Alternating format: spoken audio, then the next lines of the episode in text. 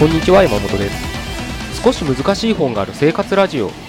この番組は哲学書や草書などに興味ある方が私も読んでみようかなと思うきっかけを提供する番組です。それでは98回目です。よろしくお願いします。今日はですねお気に入りを掘り下げるっていうことについてちょっとお伝えしたいなと思っております。あの僕何回か読書会のその会場であったりとか、まあ、メールとかであの質問されたことがあるんですけれど、まあ、どんな質問かっていうと、まあ、山本さんって月に何冊ぐらい本読むんですかって聞かれたことがあるんですね。で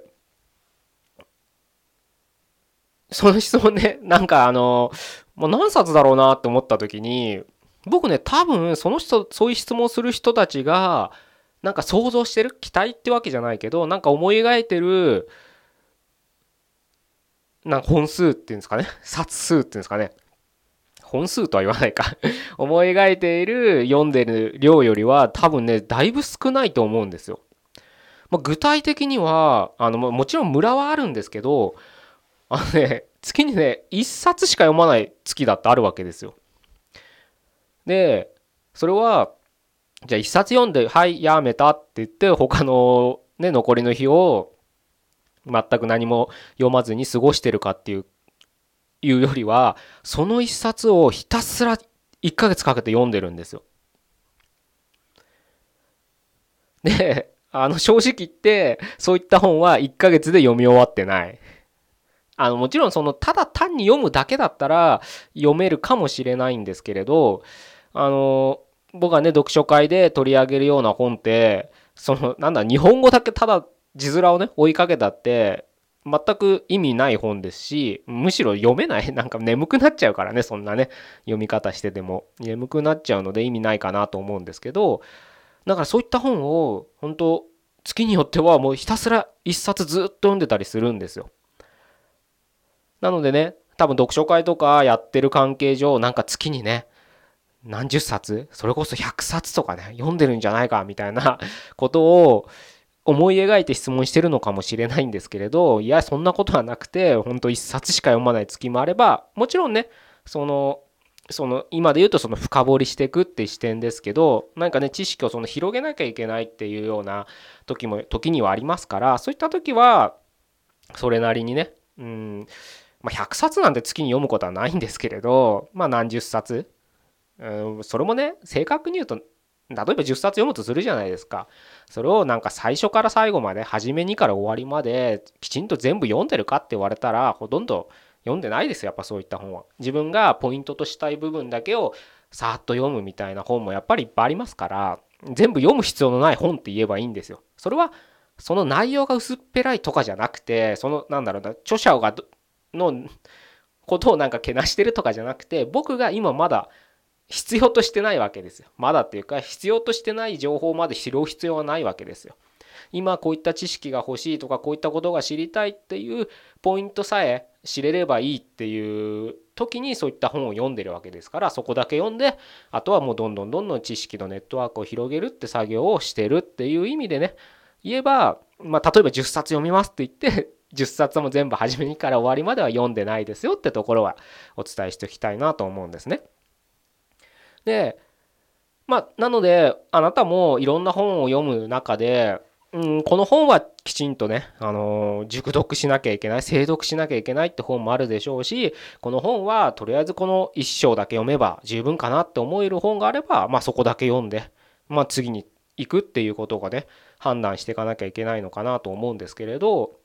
まあ、僕がね、あのやってる読書会は、まあ、具体的にはその精読をね、する方を重きを置いてしてますけれど、してるんですね。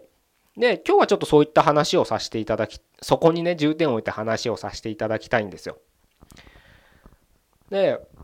読書会にね、あの、一度でもあの参加された方はね、あの、なんとなくイメージできるかと思うんですけれど、本当にその1ページ読むのもかなりしんどいはずなんですよ。あの僕が実践するようなあの読書スタイルでしていくと。なので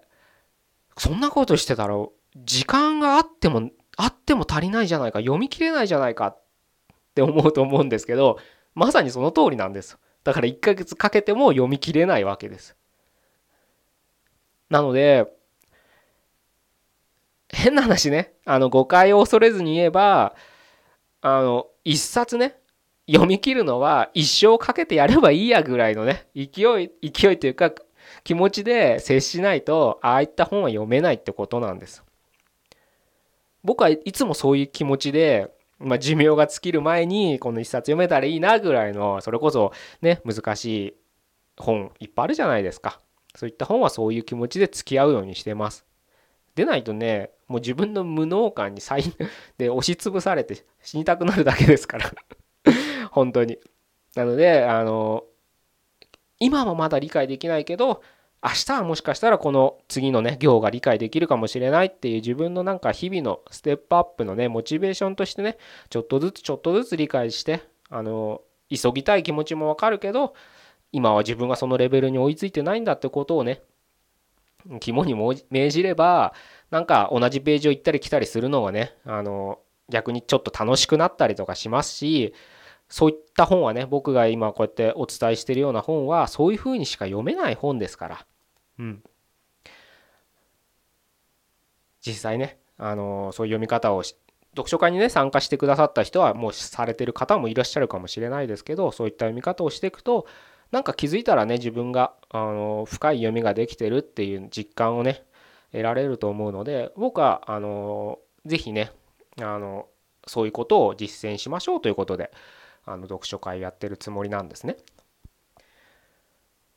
これってね結構あの読書を自分の人生の何か役に立ち立たせたいみたいなね取り入れたいみたいな思想を持ってる人にとったら結構ね意外だと思うみたいなんですね。やっぱり読書って知識を得るためにするっていう認識が強いですから知識を得るにはねやっぱりいろんな本を読まなきゃいけないわけじゃないですか。で僕はそれをもちろん否定はしてないですよ。さっきも言った通り自分もそういう読みをする時ありますから。でもそれだけじゃなくて深掘りするっていうのが大切ですよっていうのをね大切というかねそれをやっていかないと結局なんかうんいろんな知識だけ持ってるだけで、うん、あんまり意味ないかなと。変な話その知識だけだったら分からないことにぶつかったらねあのねウィキペディア調べたら出てくるわけじゃないですかすぐに。っていうようなレベルだと思ってるんですよ知識を広げるっていうのは。ただその知識をどう使うかっていう頭の使い方を精読で深掘りするみたいな僕はイメージでやってるんですね。もちろんね、ウィキペディアだけ頼るっていうのはしませんから、知識を自分の中で知のネットワークを広げるって広げながらも、広げたものをより有機的につなげるために、一個一個掘り下げ、一個一個、まずは一個でいいんで掘り下げていくって。そうすると掘り下げていくと、バラバラに広がってた知識がなんか勝手につながったりするんですね、時には。まあそれがどういった場所かわからないですよ。例えば僕だったら何か文章を書くときに勝手につながったりとか、何か、うん、仕事をねあのあなたが何かの、うん、技術者で仕事をしてる時にこんなアイデアがあったら面白いかもって時にいろんなアイデアがつながったりするみたいな体験でその深掘りした深掘りと広がりがつながるっていうね経験をねどっかでするはずなんですよしていったら。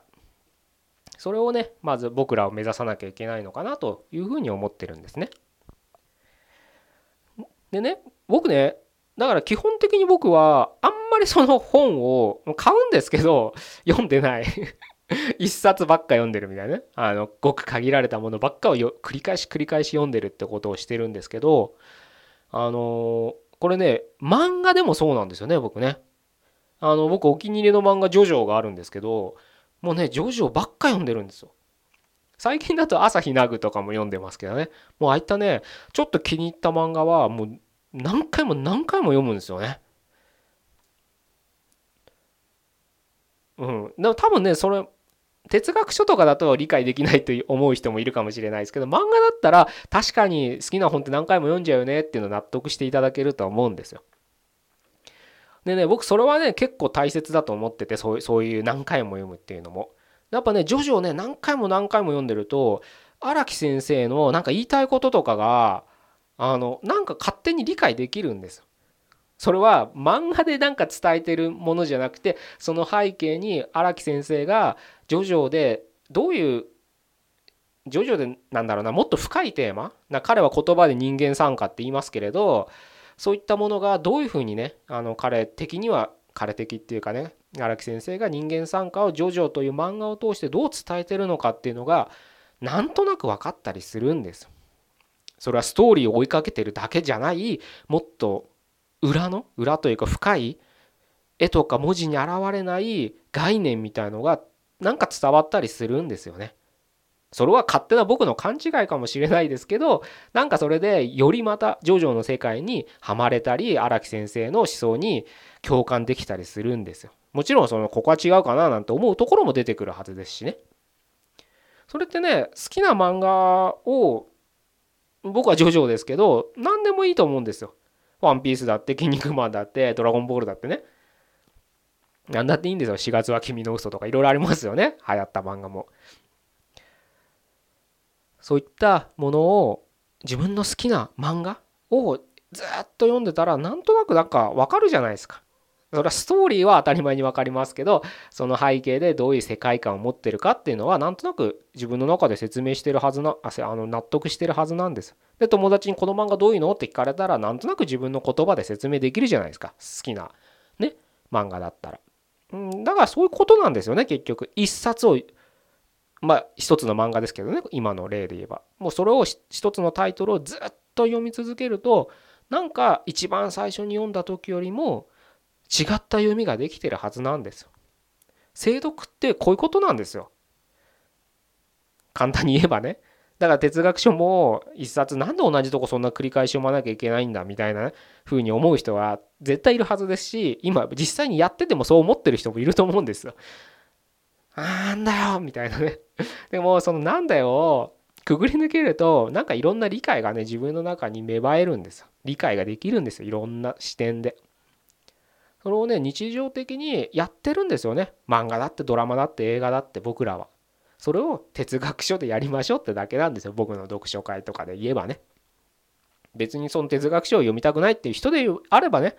あの別に読まなくてもいいと思うんですけど。何で何にましてもね。その自分がせっかくあこれ好きだなこれ読んだ方がいいなと思うものに出会ったらそれはねやっぱり何かの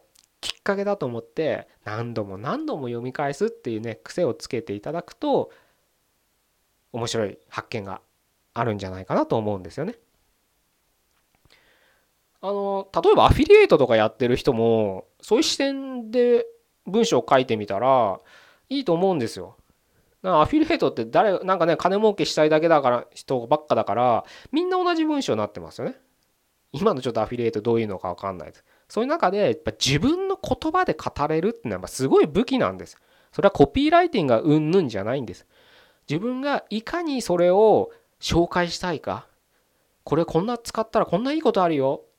こんな面白いよっていうのを自分の言葉で紹介してる文章っていうのは誤字脱字があろうがなんか多少読みにくかろうが伝わるんですよね。そういうもんなんですよ。だから紹介するっていうのは。だから自分の言葉で説明するにはやっぱりその紹介するものをね理解しなきゃねあの書けないですから。僕の小学校の時の読書感想文みたいにあらすじだけ読んでそれで書いたら誰も何も響かないものができるんです。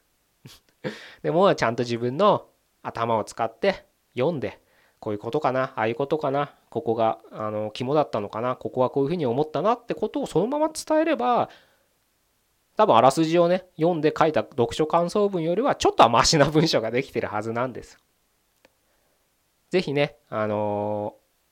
ー、何するにでもアフィリエイトでもいいですしうん何かブログを書くでもいいですし哲学書をとりあえず理解したいでもいいので自分が気になったやつは何度もちょっと読み返すっていう癖をねつけていただければいいかなと思って今日はこういうお話をさせていただきました。じゃあ今日は以上で終わりたいと思います。98回目でした。ここまでどうもありがとうございました。